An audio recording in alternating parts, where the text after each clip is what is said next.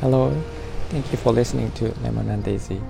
皆さんこんにちは、マックです。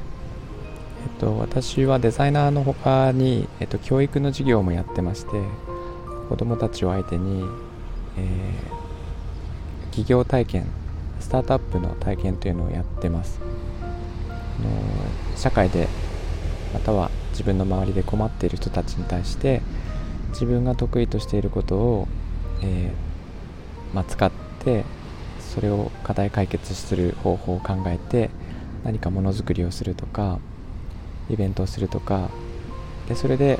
プラスして、えーと、お金に換えるっていうところの要はスタートアップそのままなんですけど、えー、それを子どもたちと,、えーと、ワークショップ形式でやっています。でそこで、えーとコンセプトとして掲げているのが生きがいっていうのがありまして生きがいマップで調べるとあの画像検索するとすごくいっぱい出てくるんですけど、えー、4つ丸がありまして、えっと、まず自分が好きかどうか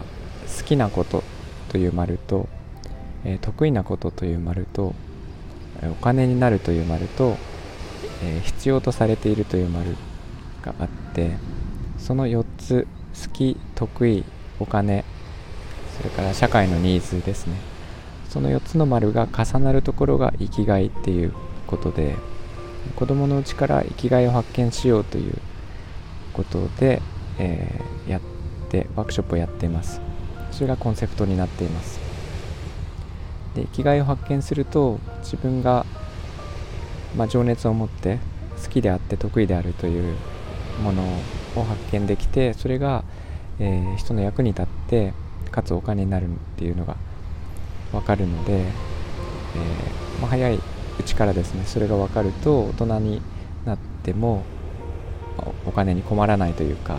あの自分がやるべきこと社会に対してできることがはっきり分かった状態で大人になるので、え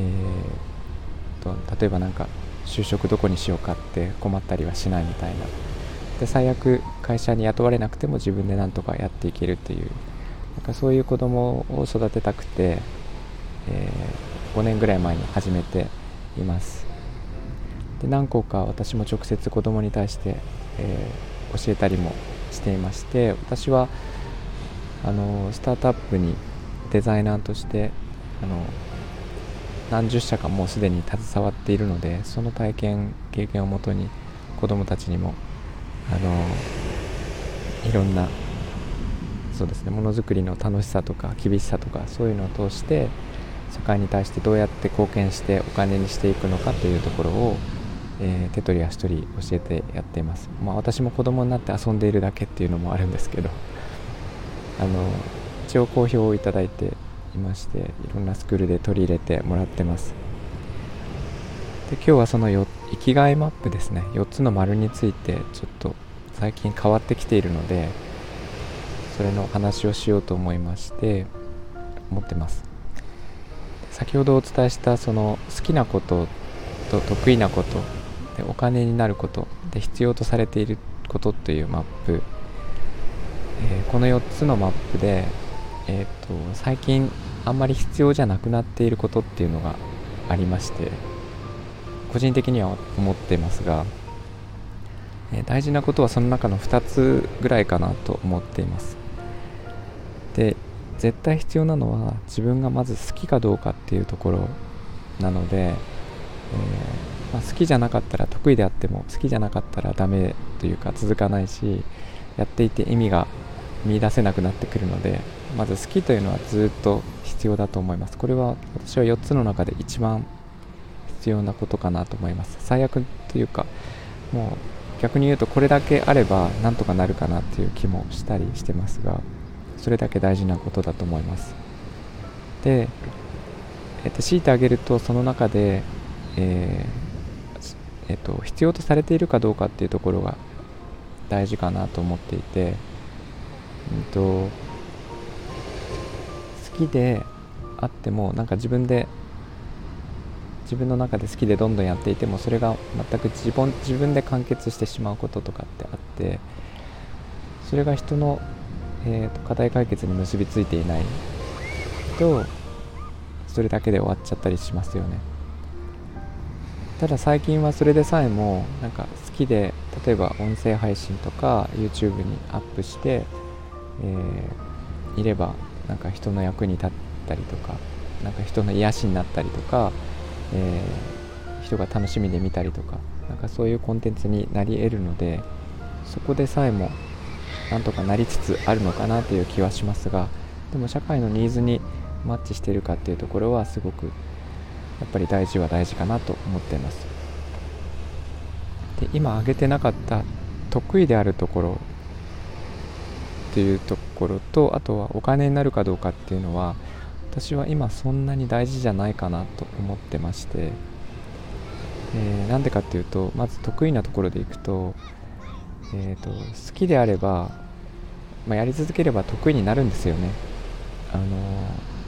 あえて自分で下手でいようと思わない限りはだんだん得意になっていくのでそこはなんとかなるかなっていうところがまず一つ。それから逆に得意じゃなくて好きなこと。例えばウクレレがウクレレ始めたんだけどそんなに得意じゃないっていう状態でも今例えばそれこそスタイフとかでウクレレ始めましたカリンバ始めましたっていう方結構多いですけどそういう状態で人とつながれるようになっていてこれは逆に下手だからこそみんな応援したくなるからつながるっていうのがあるかなと思っています。でこれは、えっと、前田裕二さんが昔昔というか前本の中でもおっしゃってたんですけどそのちょっと欠けたところがある方が応援しがいがあるというかなんか支えたくなるっていうのがあって例えばカリンバでなかなか音が出ない、えここ必ずここでつっかえてしまうみたいな人もいると思うんですけどそれが逆にあの何て言うかな応援したくなって毎回聞きに来てしまうとかっていうのもあると思うんですよね。なので得意じゃない方が逆につながりやすいのかなと最近は思ったりもしてます。あのコンビニスイーツって今どこも大体美味しかったりレストランも大体どこ行っても美味しいですよね。そういう中で美味しくないですって歌った方が美味しくない理由がちゃんとあってですね。あの例えば幼稚園生が作ってますとかなんかそういうことであれば理解してもらえるから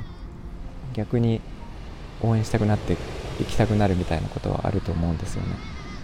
なので得意なところはそんなに必要じゃないのかな。もちろん得意なことに得意であることにあの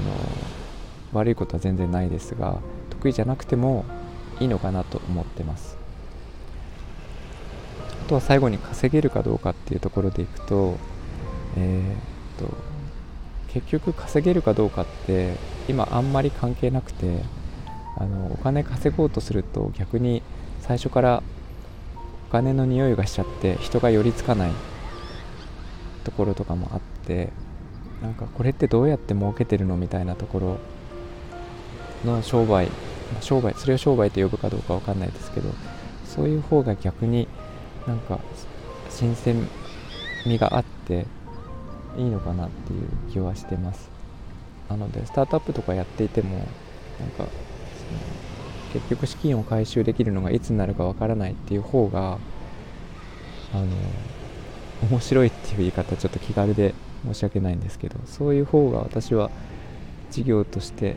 消費者の心をつかむんじゃないかなっていう気はしますね。あこれこうやってお金儲けて何パーセントこの会社に入ってるんだなみたいな。そういうのが見えないというか、まあ、事前事業的な感じですね。で人の心が集ま集まるというか人が集まってくれば自然とあのお金にする方法って後から見つけられると思うんですよね。だから、まあ、好きであってそれが社会のニーズにマッチしていることがあればそれだけでなんかやっていけるのかなっていう気はします。やっていけるというか生きがいが見つかるのかなっていう気はしてます。なので最小限もしやるとしたら好きなところでそれをとにかく発信し続けることかなっていうそういう感じで最近は考えています。ちょっとビーチにですね子供が遊びに来ていてあのどこかの子供が遊びに来ていてとても騒がしいんですけど、えー、今日は今日もビーチからお届けしていますがそんなことを考えたりしました。はいえー、っと皆さんが、えー、考えてることコメントとかレターとかでいただけると嬉しいです。今日も聞いていただきありがとうございました、えー、みんなが優しくありますように Thank you for listening and have a good evening. Bye bye.